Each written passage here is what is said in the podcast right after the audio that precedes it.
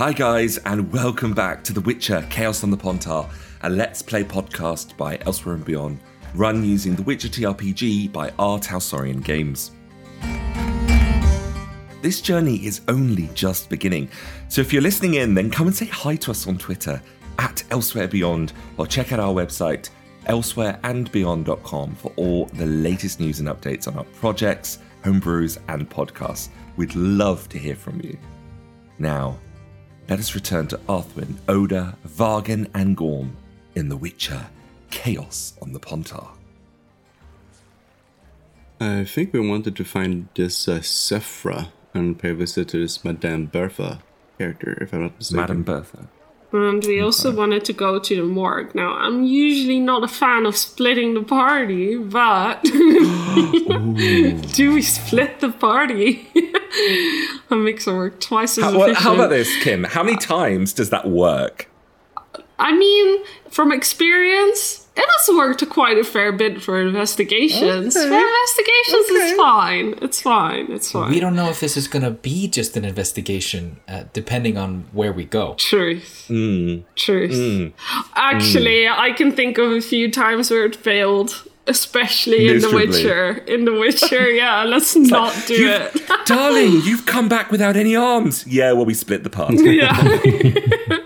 Pretty much. All right, then. So, what is your choice? You can split the party if you want. I'm just, I'm, I'm tomfoolering with you. You don't have to listen to me. I'm a firm believer in splitting the party being a bad move. It brings bad luck. So where where do we go then? Oda, I, I imagine we're all standing uh, in the streets uh, between all the shops and what. You're not far from the market. Exactly. This point of the day, the sun's getting real hot overhead. Uh, the wind, I'm afraid to tell you, is not howling right now. It's nothing more than a gentle breeze. And uh, you can feel the warmth on the back of your neck, and it's very busy, and people are gallivanting around town.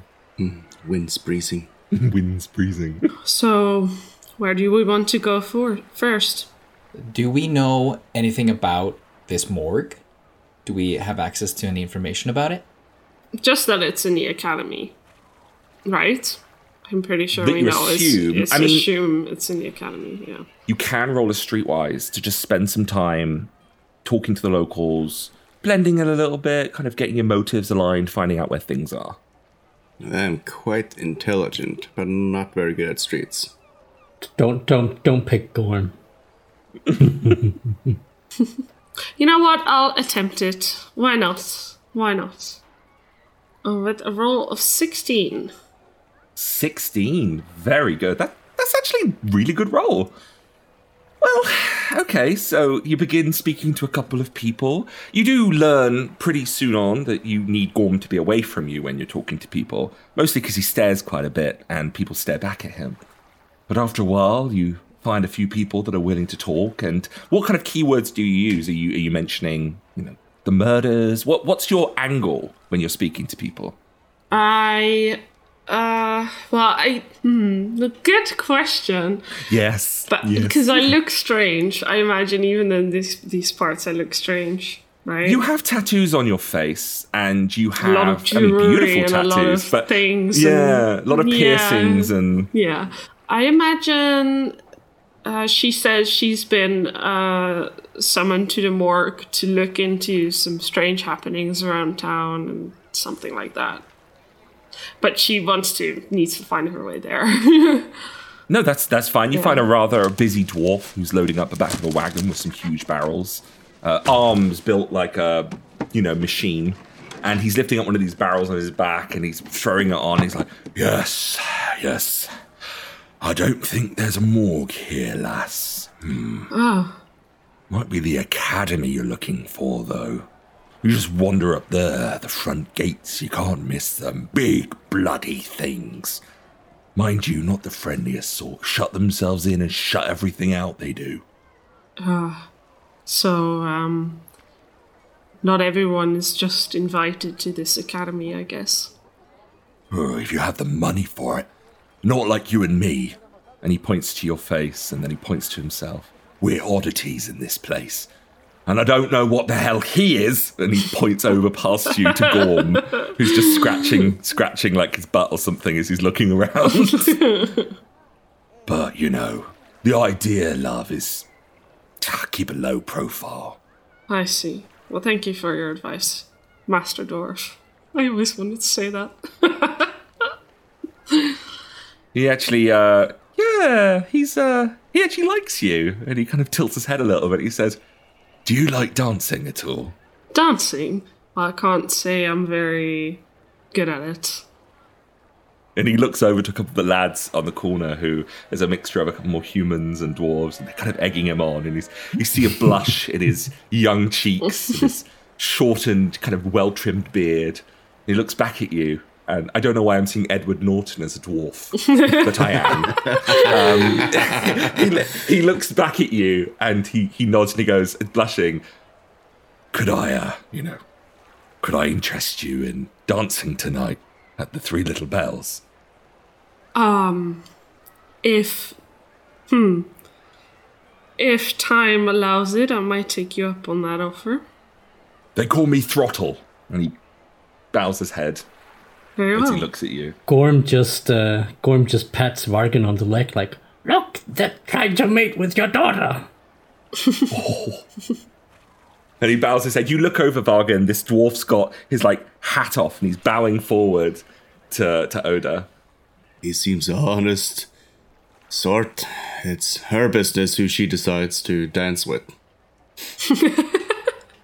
We should probably hurry along, though. I might see you tonight then, uh, Throttle. It's nice to meet you. My name is Oda. It's really nice to meet you. and he kind of has this big smile in his voice. You can hear it. Oh, he shakes it off and runs back to the lads and he goes, I've got a date! I've got a date! My drought is over! And he's calling out to the other guys who start to Oda, you uh, you know a little bit more now that there is no morgue. There's just an academy. Just an academy. Okay. I uh, go back to the party. It looks like we're either headed for the academy or for Madame. Bertha. Right. Uh, it looks like it's not easy to get into the academy if you do want to go there. Low profile is advised. What what's a Bertha? I believe she's one of the women that lives in this town, Gorm. What?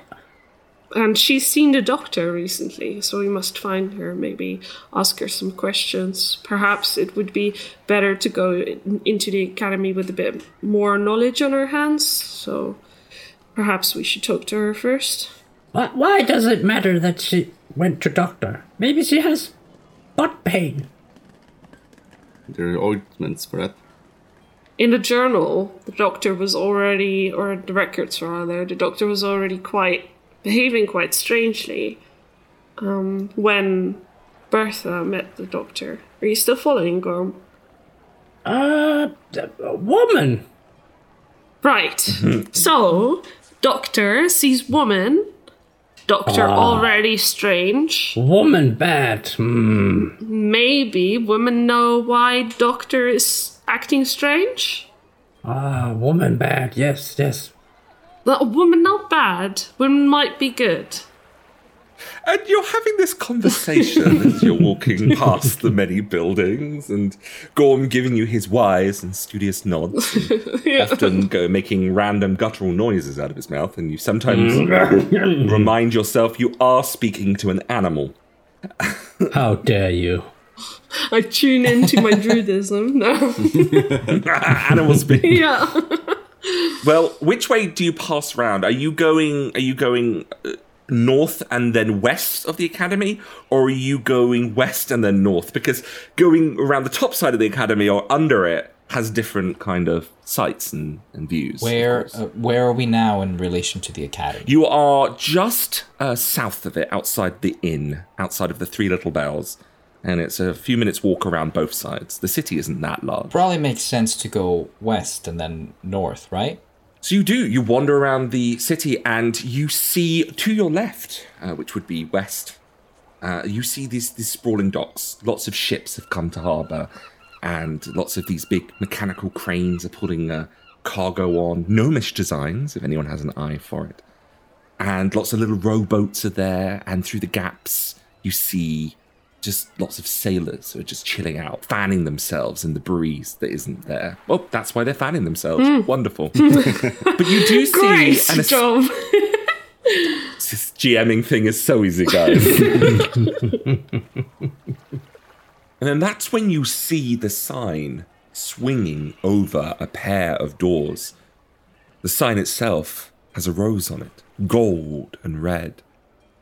And the building is exquisite and luxurious, almost provocative. Reading over the threshold are the words, the rosebud. Well, uh, uh, wait, wait. Uh, Gorm kind of grabs Arthwin's leg with his little clawed hands. What, what kind of building is this? The Witcher looks down at Gorm and uh, gives him a pet. I'll uh, tell you when you're older. No, no, Gorm's very old. I'm not entirely convinced you're old enough. Is this mating house? It is, actually. Gorm, Gorm doesn't like those. No, no, no. Gorm, no. Uh, do you have a lot of experience with them, Gorm? Mm, yes, mm. Gorm doesn't like it at all. It's very easy to fall in love in there, and then they get mad, and then Bart sings sad songs, and it's very bad. I have no words. But Vargid, you see, there are two. Well, hmm, there are two f- kind of thuggish-looking fellows stood outside this pair of uh, neat wooden doors. They kind of got these rugged attitudes about themselves. You know, one spits out the side of his mouth. The other one has a very thuggish, shaved head. the two of them really kind of giving off some some brute vibes. Um, Arthwin? Arden nods at the at the guards. He's probably the most like, you know scary of us. I don't know. Gorm's pretty scary. Go- Gorm, uh, ever being a man of action, kind of just kind of panics a little bit, and then he like looks at Oda. Looking for work? You, No. her, No, my friend is just joking. Nah. are you sure? He tries to nudge Oda with his elbow. Oda looks a bit taken aback by what the guard said. They kind of wait for you to see what's going on. They don't seem to be leaving their position. They don't seem to be making much of a. She of a push. very popular with dwarves. Huh. I'm not sure. Um, anyway, um, is uh, your establishment open currently? It is? Yeah. Alright. Why? You want work? No, no, no. Um, I was actually looking for Bertha. Madam Bertha. Yeah, she's inside. Right. Um, may I speak to her? I'm not looking for work, of course. Lass, this ain't a palace. If you want to go in and mess about with the boys and girls, go in and mess about with the boys and girls. We're just here to keep the place calm. Oh, right. Of course. I'm sorry, I'm not. But don't loiter in the street, and not with that thing. Hey, I'm Gorm. Well, upon entering, you, you will notice an upmarket and, and quite a tasteful brothel. An assortment of silk tapestries hang along the walls, and the, the lounge is well lit with a waft of incense to mask away those complicated flavours from the outside. a bar can be found running across the back of the room, and attending it is a woman in a ruffled blue gown, sat at the bar with a poise and grace. At a glance, you would notice that her stark makeup barely hides her growing years, and that her brown hair in a neat updo is likely an expensive wig. The woman smokes, the pipe loosely hangs between her fingers, and a glass of something strong is clutched in her other hand. Gorm just uh, kind of tugs at uh, Arthwin's leg again. He's like, very careful in here. Which friend, these very evil women use spells very bad, make you head go funny. Oh, no, not good place. No. The Witcher nods at his friend and sort of half takes in his advice. Hmm, very careful. Well, they're uh, they're not all bad, are they? oh yes. If they say anything, to you just just hit them. Hmm. Dating advice from Gorm. Is that a spin off we need to do? I'll think about it. Hmm, very good. Very, I'll look out for you. You look out for me, okay? Of course. The four of you fill up the room quite quickly, actually. Oda, on the right, you see uh, a selection of uh, mannequins that have beautiful kind of dresses on them. And uh, on the left, Arthwin, you see some plush sofas that you've not sat in anything that comfortable in maybe a month. Vargan, this is very peculiar. This isn't like they do it on Skellige. This is The, uh, Skellige is, yeah. this is decadent and disgusting. Yeah. I hate this. Dec- yeah. Like in, in Skellige, it's a hay barrel on the left and a bar on the right. That's all you need. How do you, how do you don't pay for it? Like you're friends and neighbors. We're all friends and neighbors and family. And probably. family, cousin maybe. You you all sit at the bar and wait your turn in the hay barrel. wow. she sits there and, you know, she lights the pipe again, the flame just glowing for her brow when she looks up, smokes, takes a deep breath. Can I help you? She says as she looks over to you. She does notice the Witcher, and her attention perks a little more, causing her to turn more on the bar stool. Often seduce her to give us information we need. Now be very careful. That's a bad person. That's a really bad idea. Uh, but let me let's see. Let me just have a quick look here. Gorm is kind of holding on to Arthwin's leg, one hand, uh, the other hand on his mace. He's just. He's not necessarily uncomfortable looking, but he's definitely very on guard in here. I will say, if you have your hand on your weapon, you will keep an eye from one of the guards outside. One of the lads does does lean on the door frame just to keep an eye on you. Very curious. Right. So the Witcher would like to sort of put a hand on Gorm's quote unquote shoulder, uh, whatever I can reach or find of it, and just try to calm calm him calm him down a little bit. Just don't don't worry so much. Oh, no, it's very, very. Gorm would rather fight a thousand angry bears than be in here. Oh, this is bad. Very bad. You don't have to be in here if you don't want to be. We already have enough cause to have the clientele not approach. So if you're going to speak like that, where some potential trade can hear you, you can wait outside, she says as she sees you really going on about the brothel. Uh, The Witcher looks down at Gorm and just speaks uh, directly to him.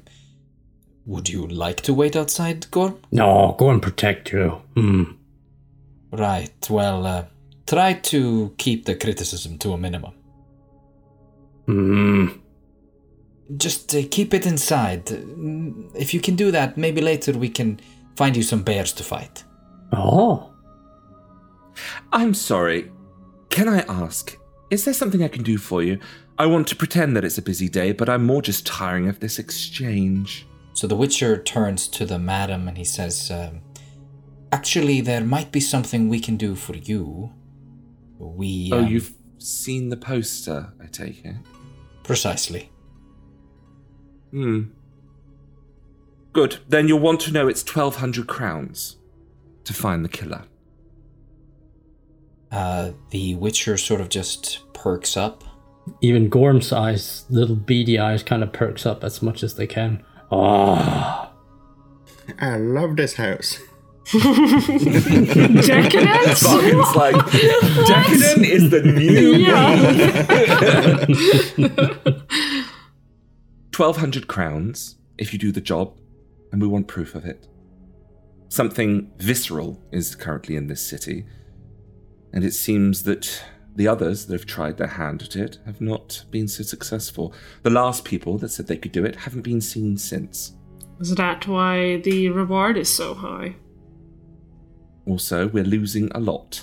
She gestures to the men that uh, are standing outside the doors, and one of them just pulls over, pulling both doors to. We are currently at a great deficit. The clientele have almost run dry. Uh, I mean, Gorm is looking very confused and he's scratching his head because he doesn't know about the poster and he just knows they're in a brothel and they're talking about getting 1200 crowns for some job.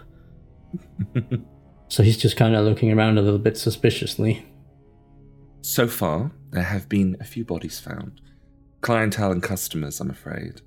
The Mark the Two, a sailor, a merchant, a very wealthy merchant, and the previous owner of this establishment. My partner in business, Venick. Hmm. Gorm is confused. What? What? She frowns a little bit at the werebbubb. What are you confused about? You make people fall in love for money and then dead people? What? There are bodies being found, and because they have connections to my establishment, people are gossiping, people are talking. And now, do you look around and see this place full and busy of trade? No. No. What is your connection? My connection Mm. to these people that have died, hmm I receive their money, they receive services. That is it. Right. Hmm. I am the madame of this brothel. After all, it is my job to ensure that the girls are looked after, that this establishment maintains itself, and that the clientele are pleased. When when was the last murder that you know of? About three days ago was the merchant. I assume. Where did it happen? His body was found down at the docks, where a lot of them have been found. Uh, so Gorm is uh, obviously very uncomfortable, but he's also very brave. So, kind of steps forward and places his hands on his uh, little, well, uh, not rather large hips, and he just kind of speaks up. That I have them. We we need to find Barry Doctor and uh, a woman from a book. Berry Doctor. Mm. Do you know of Dr. Berryheart? Mm. Why do you mention his name? A, a book in how we went to uh, Doctor House. She turns her gaze We- towards anyone else there other than the werebbubb. we were looking for the doctor for an ailment. It's nothing too big, but he wasn't. He wasn't home. she rubs her back at that moment, just, you know, like a kind of a response to the mention of the doctor. And she says, I saw him perhaps two days ago, at most, two to three days. He helped me with an injury I sustained. I haven't seen him since. Very few have. How did he seem to you the last time you saw him? Distracted. Had a slight sweat. His clothes unwashed. Not like him, he's usually a rather dapper fellow. In fact, when he frequents here, uh, he always has a precise mindset. The doctor was a uh, a customer of yours. Yes. Though I must inform you now that I am not willing to speak too in hand of all my clientele, especially the elite circle. Dr. Berryhart was considered one of our highest paying clientele. Ah, If I may be so bold, um, have you perhaps heard of a girl named Sephra? mm, that one. Mm, yes, yes, we need that one. At that moment, she purses her lips. She flicks the rest of her ash from the pipe. And she strokes her chin and says, Well, I think you know everything you need to know to get you started. And if there's anything further I can do, you must reach out to me. A lot of chores to do. Ooh, intrigue! The the Witcher having uh, no social skills really, just almost basically interrupts her and just goes, "Yes, actually, there is something more you can do for us. You can answer the question." You can go ahead and make me an intimidation check. Oofed. you fumble it. At that moment, as you go to say what you're saying, she's dragging a very large metal rimmed bucket across the floor. So every time you go and speak, there's a scraping noise that covers your words. You even stop for each other for a second, and she looks at you, wondering what you're saying. Constantly keeps interrupting each other, and the whole momentum of your of your position and your stance is lost. Her. No, uh, Witcher friend, no. Gorm, Gorm knows how to deal with women like this. Hmm. And he kind of reaches his little claw into his belt uh, pouch and pulls out like a little handful of coins. Say there's maybe like 20 ish, and he kind of holds it out towards the madame. Hmm, you tell us more now, hmm? You can go ahead and make a persuasion check at a plus three. Uh, I'm gonna put two luck in as well. Okay, so it's a five bonus. 17! Wow, that's a really good roll. She takes the coin. She looks at you carefully. Well, if you wanted to talk business, that was all you needed to say. Sephra is one of our special, special escorts. She is only seen by a number of clientele. Dr. Venberry Hart was one of them, along with a few other top tier members of society. If you would like to see her, I can arrange an appointment. Just between you and me, though, if you don't mind. It doesn't need to meet Wildrum. Gorm kind of looks around, unsure who to put up for this. To him, this is like the most dangerous task to meet one of these women, right? So he kind of. Gorm, Gorm will do, but very dangerous. Hmm. Maybe Mr. Wagen. Or Arthwin. Oh, that's I been think very our brave. lonely witcher friend could use some company. I pat him on the shoulder. Hmm. Hmm, but but Father Oda is very handsome. Thank you. Classically handsome features.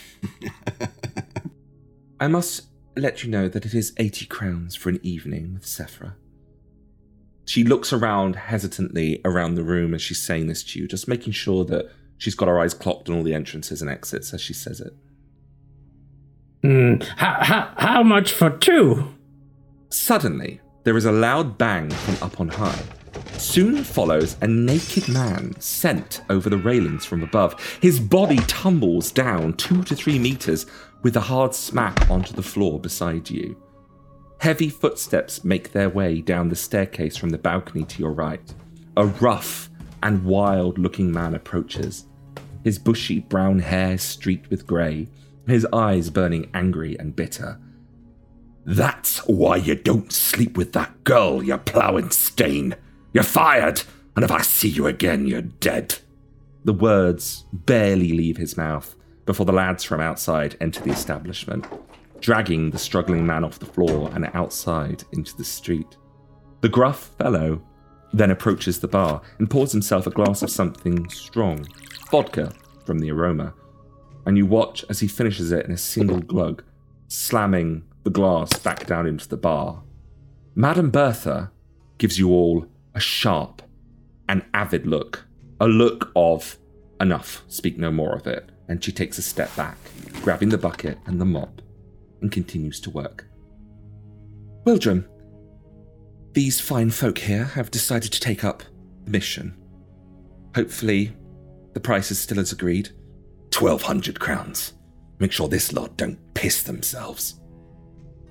Absolutely. It was a pleasure speaking to you. And of course, if you would like any of our services, she looks as she nods over to the group, we can arrange that later. Hmm. Of course. Thank you for your time. Wildrum, as he's called, leans over the bar.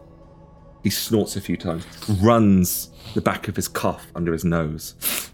Ah. Well, get started then! Turn around and leave the establishment. He kind of scratches the side of his nose as you leave.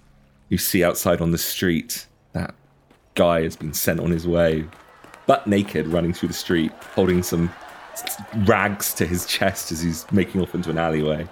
He calls to the other boys, the thuggish sorts outside, and says, Clean up up there. I guess uh, the academy will have the bodies themselves, Probably do. so we could probably have a quick, uh, quick look up there. Are the uh, the the one or two of the guard fellows are they still outside? Yeah, they're still outside. They remain their shift for a couple more hours more longer. Gorm just kind of turns to uh, to them and like puts up his best, which is also slightly weird, bucktooth smile. Like, we're dead people. Is that talking? Yeah, I think he's talking. Ah, yeah. Gorm pulls out uh, another couple crowns and holds them out. Dead people. Where where keep dead people? He means the victims of the murders. The murders. I think I know where those bodies are. You want to be wandering over there on that secluded island, just west of the docks. I saw the academy lot, a couple of scholars dumping them over there. They'd know more, of course. Oh, you don't want to be around when the necrophages come in. Oh, Gorm very brave, and he kind of hands them the the two crowns, and he like Gorm likes you. You need help. You call for Gorm. Hmm. Gorm help you. Sod off, you little runt, before I kick you. Oh, Gorm liked you too, and he pats him on the leg and just kind of heads off. He kind of shakes his leg, you know, like a knee jerk reaction, and he walks away from him and goes, Hey, touch me! Oh, can't wait for the witch hunters to get here next.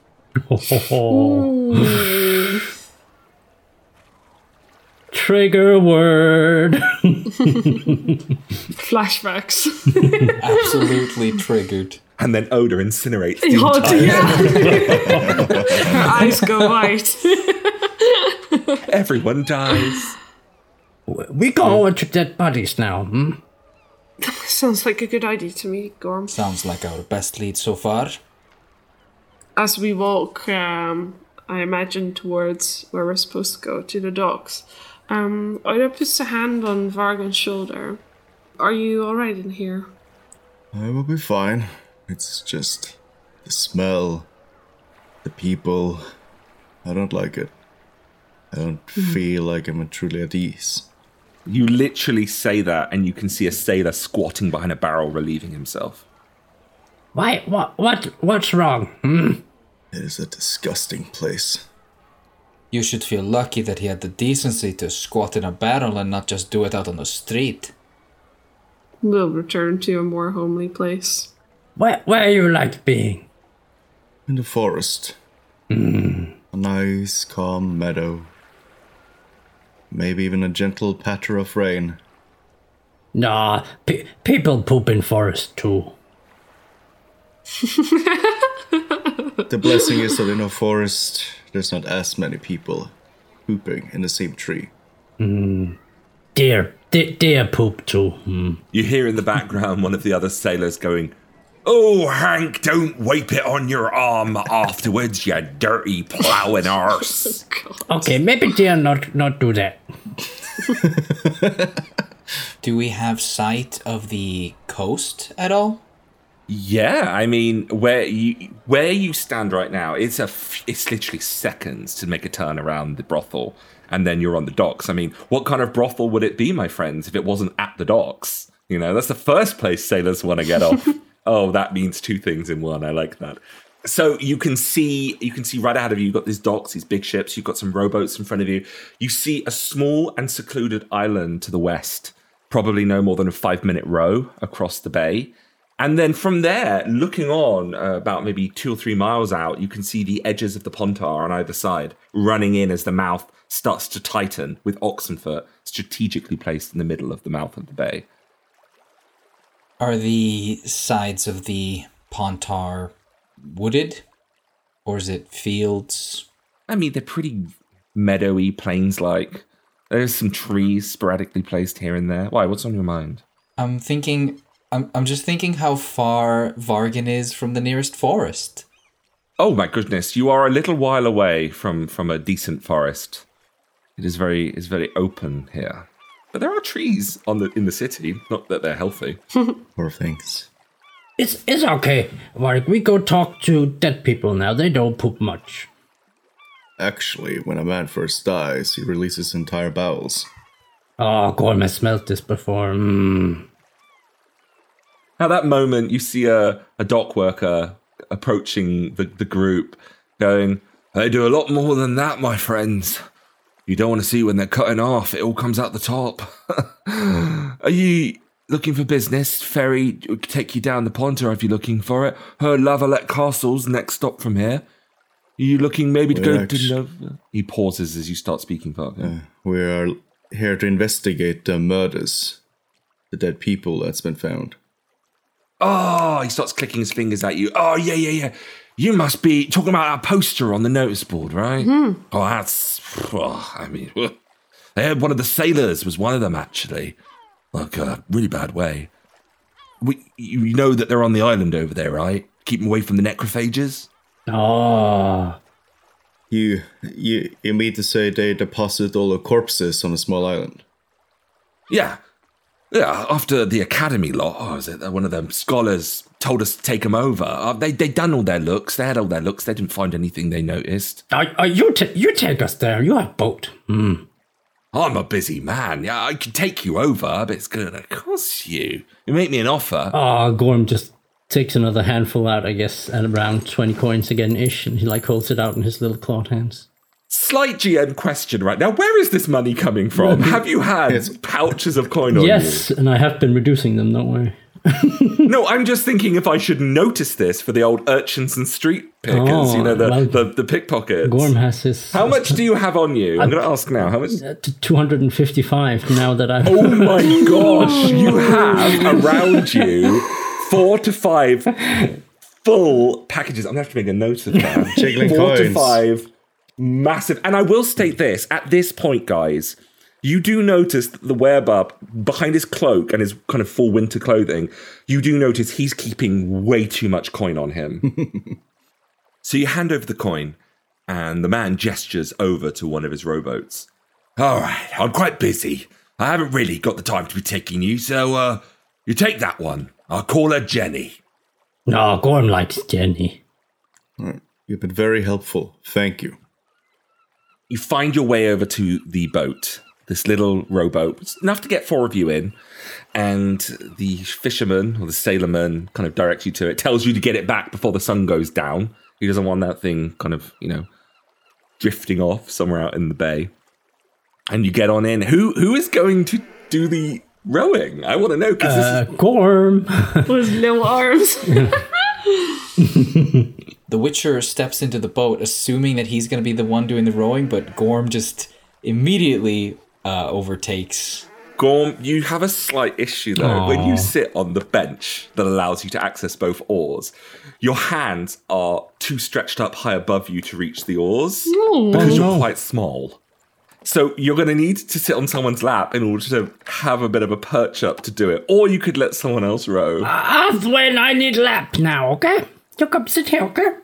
I think it makes perfect sense because if Arthwin is already sitting there, assuming he's going to be the one rowing, and Gorm just, Arthwin, I need lap, and just Yeah. he sits on his lap and he grabs the oars, and uh, yeah, he's even got an armchair now. oh, thi- this, this is very comfortable. Mm, yes. Very nice. And you get good leverage there. Arthwin, you every time he pulls back on the oars, you feel yourself straining to push forward because he's still a little guy. He's strong. And it's a warm day, so there's kind of a, a slight tinge of wet fur. wet fur.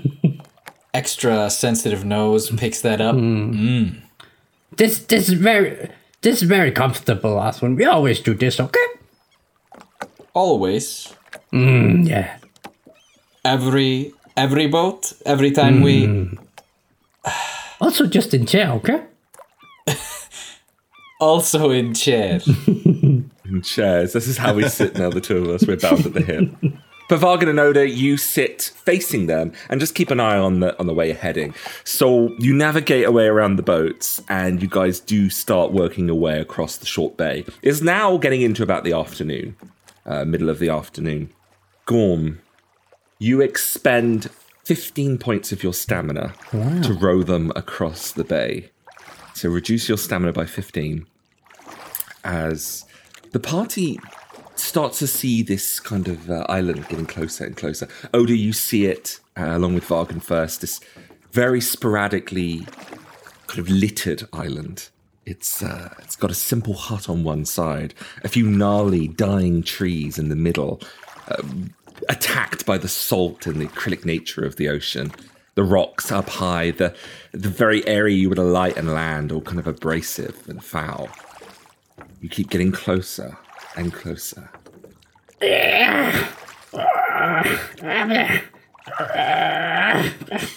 Do you want help? No, no, Gorm's fine. Hmm. The Witcher clutches his medallion, which you may notice has begun to vibrate, and he looks around trying to catch any sight or or evidence of any creatures that may be wandering the shore. Okay, make me an awareness check. You just critically succeeded and rolled a 30. I'm going to let you have everything now. It starts with the bubbling. You're likely no further than a meter from the water's edge as Gorm rows the boat to shore, and you can hear the scuffing as the boat meets the sand beneath it, soon coming to a stop. Vargan, you instinctively stand, you're ready to get out and push the boat up and out of the water. Arthwin, before he does, you see this uh, shadow moving in the shallows to your left and right. What then follows is this acrid stench of death on the air, a foul pong of rot and decay. And after that, the sound of gurgling, chattering and ominous slithering all around you beneath the sand and inside the murky waters. Uh, right. Uh, is this is this drowners I'm sensing? Like, I'll make an assumption. Vargan, are you making a move to get out of the boat? Yeah, probably. He has no reason to suspect otherwise at the moment. So he's probably looks like he's about to like just bound off. So the Witcher uh, instinctively draws his silver sword and blocks Vargan's path. Wait. You put your hand out. Let's see. I think the best course of action here is to prepare by turning around, uh, gesturing towards the bubbling. Look, drowners. bursting out of the soft soil, pulling themselves out of the shallowed waters.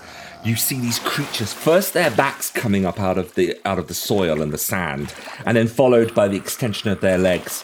Oda, I need you to roll me a courage check. As to just to your right, you see one of these heads snap up with these toothy maws as it spits and screams in your direction. 19. Everyone else, apart from the Witcher, can now go ahead and make me courage checks. Very good. Everyone's pretty good. Vargan, you feel a little bit like a little uh oh. You're not enough to be shaken, but you, you're definitely hesitant. You haven't seen a creature in a while. As these creatures burst out, these drowners pull themselves out of the soil, and we are going to go into combat. So, without further ado, at the top of the round, Arthwin perching over the boat, your silver sword drawn, you're now noticing as four drowners are closing in on the vessel. What are you going to do? Let's see. I would like to pop an Igni on the first one. Be aware that uh, you are on a wooden vessel. You know, things can happen, and this is your only boat over here, so. Well, I am. I'm going to make an executive decision that that is a risk that I'm willing to take, and uh, go ahead and give you a, a basic roll. Of course you may. Well, that is absolutely 22. Well, the creature to your left, because you're you're aiming the Igni to the one closest to you, I imagine. Or is it the one on the right of you or the left of you? It is the one on the left, On the left of you. the one that is. So Gorm Yeah. is so so just the pictures for the people listening. Gorm is sat at the oar seat just to the left of you. You're crouched above him. You move your left fingers over with your sword in your right hand and you perform the sign of Igni to the drowner that's scrambling for the left hand side, the port side of the rowboat. All right. Well, you are obviously up on ground now with this boat. You've pulled yourselves in. So you've cast the, the flame spew at your fingertips. How much stamina are you pouring into your sign? Uh, Max, please. Wonderful. 14 points of damage, and it is on fire. The flames spew from your fingertips, engulfing the drowner, and it is on fire. It is burning, and it takes a lot of damage. The thing is screaming. Okay. So, you have an extra action. Is there anything more you would do? Uh, for my extra action, I'm gonna rush over off the right side of the boat, uh, towards the drowner on that side, and uh, give him a whack with the sword. It'll be fast. 19 and 16. Great rolls. All right, these creatures are very instinctual. They're going to attempt to dodge away from your strikes. The Drowner defends itself from your first attack by rolling a 21 against your 19, and on its second defense, scores a critical success of 28. You slice forward in this repetition of strikes, and both times the Drowner swoops and lurches, and your sword finds no purchase against the enemy. Okay, with your action, extra action, and movement used, the next person in the initiative is Vargan. What are you going to do? All right. Oda, get behind Arthwin. I'm then going to, like, with heavy steps, creak and sway the boat as I step to one side. And jump off with the sickle in hand. And as I land down next to Arthwin, there will be lots of uh, yellowish energies coming from his left hand as he makes the sign of Quen with his uh, available hand. Go ahead and make a spellcasting check for me. How much figure are you using? I'm gonna spend five. Then you have to tell me how much health that is, because I'm really bad at. So it's five per point, so that's 25. So you get a 25 point shield. This shimmering energy now protects you, and you will be able to shrug off quite a fair bit of damage going forward. Now, you still have an extra action left. I, I do. I'm gonna do a against my better judgment a strong strike. Okay, with the sickle. Uh, with the sickle against uh the guy that's in front of Arthwin that did all the god dodges. He is outnumbered, so we'll see how he gets on. Is This is an extra action. Wait, extra actions are penalties, don't they? They do have penalties. May I change it into quick strikes instead? You may definitely change into a quick strike, and you are very smart to do so. They're good rolls. That They're good been a- rolls. a lot You go ahead and roll a 16, and your second attack is a 15. The creature is going to dodge minus one, might I add, because it is outnumbered. Uh, 15 is not enough to defend the first one. It would have been without the outnumbered bonus. And the second one, it definitely succeeds on with a 17. However, you do strike. mm, can you go ahead and roll the target location again? Because it doesn't have a wing or a tail. Oh, okay. Uh, Its right limb. Okay, you heft your sickle down and cut into its right leg, uh, slicing flesh and fat, oh, well, what little the drowner probably has, and you make a lasting mark on the monster. Oda, you've just watched as your father leapt into action, sickle in hand. You and Gorm are still aboard the rowboat, so I've got to ask, what are you going to do? Oda's eyes widen. She looks quickly left and right, and suddenly her father's advice doesn't seem so bad. So she grabs her staff and uh, she's going to hop over the seats of the boat uh, to Arthwin's other side. I think I can get there because diagonal counts, right? Like you can go diagonal. Yeah, yeah, yeah, that's So, like, yeah, yeah, easily, yeah. easily, you can get there. And with my staff, I'm going to try and heroically thwack it. You're gonna whack it across that. Well, no, things taking some minuses now because it's truly surrounded. You rush over the boat, you leap off. Uh, I say leap, everyone listening. It is like a one Oh, foot yeah. jump. I mean, if anyone feathered this, it would be terrible. She leaps off, she swerves around Arthwin, she grabs her staff, and she's holding it a little bit more like Oh, a yeah, club yeah. than a staff right now. And I want you to go ahead and make me an attack. Now, are you making a strong strike? Are you making some fast strikes? I'll do strong strike. Ten. 10 hey It's hey, something. hey hey. You're not a combatant. Yeah. you're, a, you're you know it has a minus two to its defenses. It is going to try and dodge you right now. Uh, 12 i'm Darn so it. sorry. It's not enough. As you swoop and Arthurine, you watch as your new comrade goes into club and she just puts a little bit too much back into it and nearly wobbles straight into the drowner. You instinctively grab her and just push her back just like a foot before she headbutts the drowner instead Oda, you still have an extra action. Would you like to use it? I mean, can I? Is it like possible to go in again, or does that give me a super bad Of course you can. penalty? Let's try it. Uh, does normal attacking also use stamina, or no, standard attacks don't use stamina. Uh, only extra actions, like these fast strikes you're you're doing now. ten and twelve? They're good.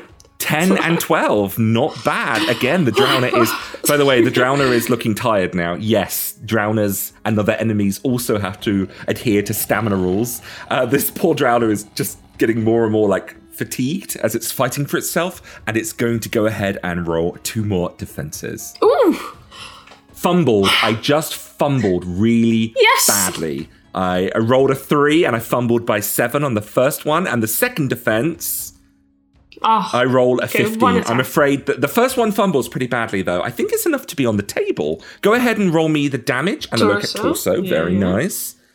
It is going to make a stun save, and it is going to roll a. It is stunned.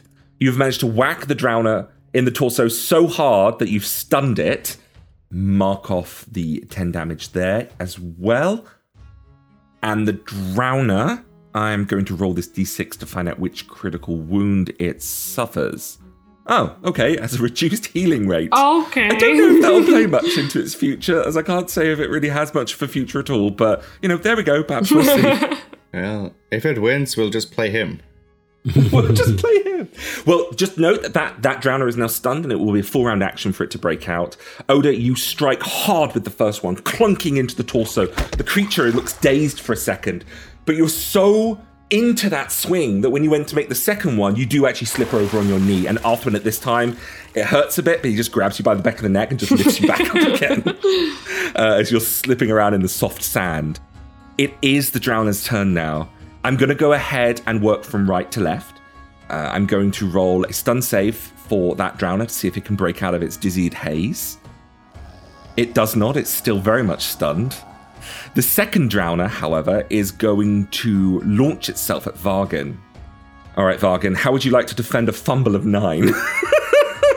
okay, so I rolled a nine, I fumbled by four. It's not enough to be on a fumble table. I will say you still have to try and defend a nine. I'm Yeah, sure yeah, you'll find a way. uh, He'll hear it in the waters slightly off to his right. He sees it running towards it. So he's going to very defensively, like uh, like step backwards with the sickle in front of him, and like in a sweeping motion.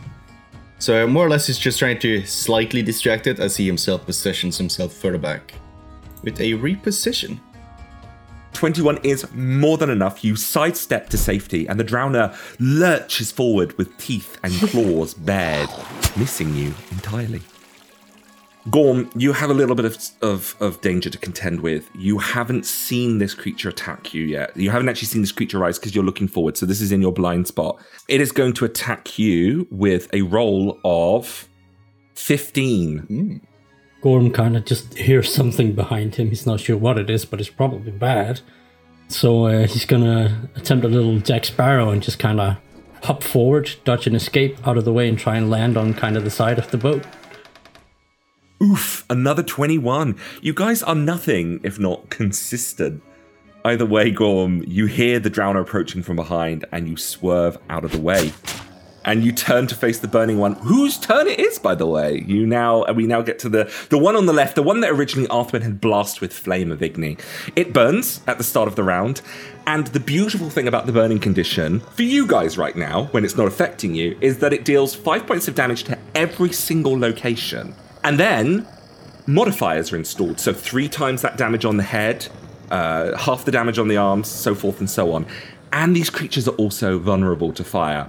The creature screams, hissing, fat and flesh pops in your face, Gorm, as it writhes and screams, trying to reach out for one of your little pawed like arms as it falls to the ground. Dead. Nah, Gorm's so dangerous, they just explode. Very good. Gorm, it is your turn.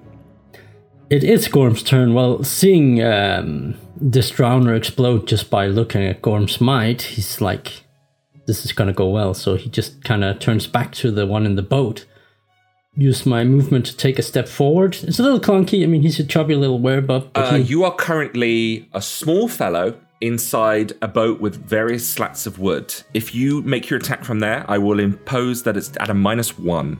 that's fine. I still have luck. yes, you do. And Do you have your weapon out? don't. No, you don't. So uh, Gorm pulls out his uh, mace and his uh, buckler. Yeah. So that's your first action. You still have an extra action. You have moved, so you still have an extra action. I'm just gonna go for the double strike. Ooh. Oh wow. 23 and a crit of 24. Those are some amazing rolls. Should we see how the Drowner does? It's not going to take a penalty because it's bigger than you. Whoa. So Okay. Not in Gorm's mind. well, the Drowner fails its defense with a meager 15. That's a difference of 8, and that's enough to land a wound. Then let's see. Oh, the second defense will be a critical 41. Oh, oh my! I just rolled. I just rolled a 41. The drowner just rolled a natural 10, a natural 10, and then a natural 9 with the exploding dice. So that one doesn't hit. It's godly. Get him in the head. Get him in the head. Um, That's the only chance. But actually, actually, what's quite interesting there, I've kind of become rusty over the years. That second one might not even happen if it's stunned. Hmm. So the first time it got hit, it was wounded. I'll make a stun save, and if it fails the stun save, that second one's an automatic hit because it's a, a DC 10. I'll do location and damage. It is stunned, so the 41 never happened. Sick. So you can go ahead and you you had two critical wounds. Yeah, yeah, that's Two 14 over. in a row. Get him. So you 14 over, you did a serious wound. So you roll a torso on the first one. Should I just roll both locations? Yeah, roll to- ro- roll both target locations. Thank you. And a right limb on the second. Can you now roll me damage twice, please? That's 23 23. Very consistent today. well, I have some good news for you. You can now go ahead and explain to us how, even without being a witcher, you kill a drowner in the boat. Gorm's uh, a man of war. He may not be the smartest man, but you know, battle is his uh, profession. So, uh, pulling out his uh, buckler and his mace, he just kind of yells out his little war cry of "Ah!" and he starts to just madly swing this uh, this little blunted mace at the the creature's uh, torso. At the stomach, he just kind of punches away, and then also like swings at his arm. And as it falls down, Gorm just kind of hops over it and just starts to smash down on it, just to make sure it's dead. Double tapping. Just pulp, just pulp going everywhere. Yeah, yeah, yeah, More yeah. than double tapping. We're about eight or nine taps at mm, this point. and exactly. anything short of taps, they're, they're colossal smashes So, of the so mace. all they can see on the other side of the boat is just Gorm like yelling and hammering into the boat, just like gore spilling up all around him. I love it. I love it. It's terrifying, really. Yes. Well, that was only round one. Yes, only It's a reason why I didn't tell Gorb to hide. Well, now that three seconds have passed, should we find out what happens in the second round? Arthwin, the Grizzly, at the top of the round, you are there. What is going on? So, uh, Arthwin is uh, looking around at his two companions, uh, moderately impressed with their performance. I would like to ask you a quick question. The Igni is a T, no? It is a T shape. That is the best way to do it, and that would hit both of them correct. And that is absolutely the move to make. Absolutely. Mm-hmm. I just know these two players. I like Don't Fumble. We're right next to you. Don't Fumble. Yeah, well, there's water right there, guys. Let's. Watch the boat, guys. Watch the boat. Oh god, we have to sail home in this boat. It's all gory now. So go ahead and roll me the spellcasting check, and I will. The first one's a DC 10, so you well and truly get the first one because it can't defend itself, and the second one will try and make a defense. All right. right. The second one succeeds with a 27 as it swoops low into the water, the splash of the waves, the crest of the salty water protecting its back as the heat just bursts over the top of it. The first one, however, was not so fortunate. Could you go ahead and roll me damage on the Igni? I can absolutely do that. How much stamina did you pump into it? I'm gonna put another three in it. Okay. Six. You're not to believe this, but it's enough to actually destroy this thing. It'd already taken a significant amount of damage already. And uh, considering that's doubled, the watch as the creature's eyes just go white as they're burnt, the flesh ripped off around the mouth. You see as Arthwin scolds away enough to see the ribs underneath. The organs bleed, hemorrhage, and the creature flops back forward, backwards into the sand. You see the last drowner looks like it's turning to dive back into the water. It's not sticking around, it wants to eat and live another day. But it's not its turn, so it doesn't get to decide. I will ask you, though, Arthwin, is there anything else you would like to do? You have movement and an extra I would like to stop this drowner from escaping Okay. Well, you could move over. Yeah. and giving it a couple quick strikes to the back. 19 and a 22. The Drowner is no longer outnumbered because, uh, well, it never was, was it? It's the other one that was outnumbered. But it's going to try and defend itself. First against the 19 by rolling a 14, which is not enough. And then secondly, it's going to roll a. for Another 14, which is also not enough.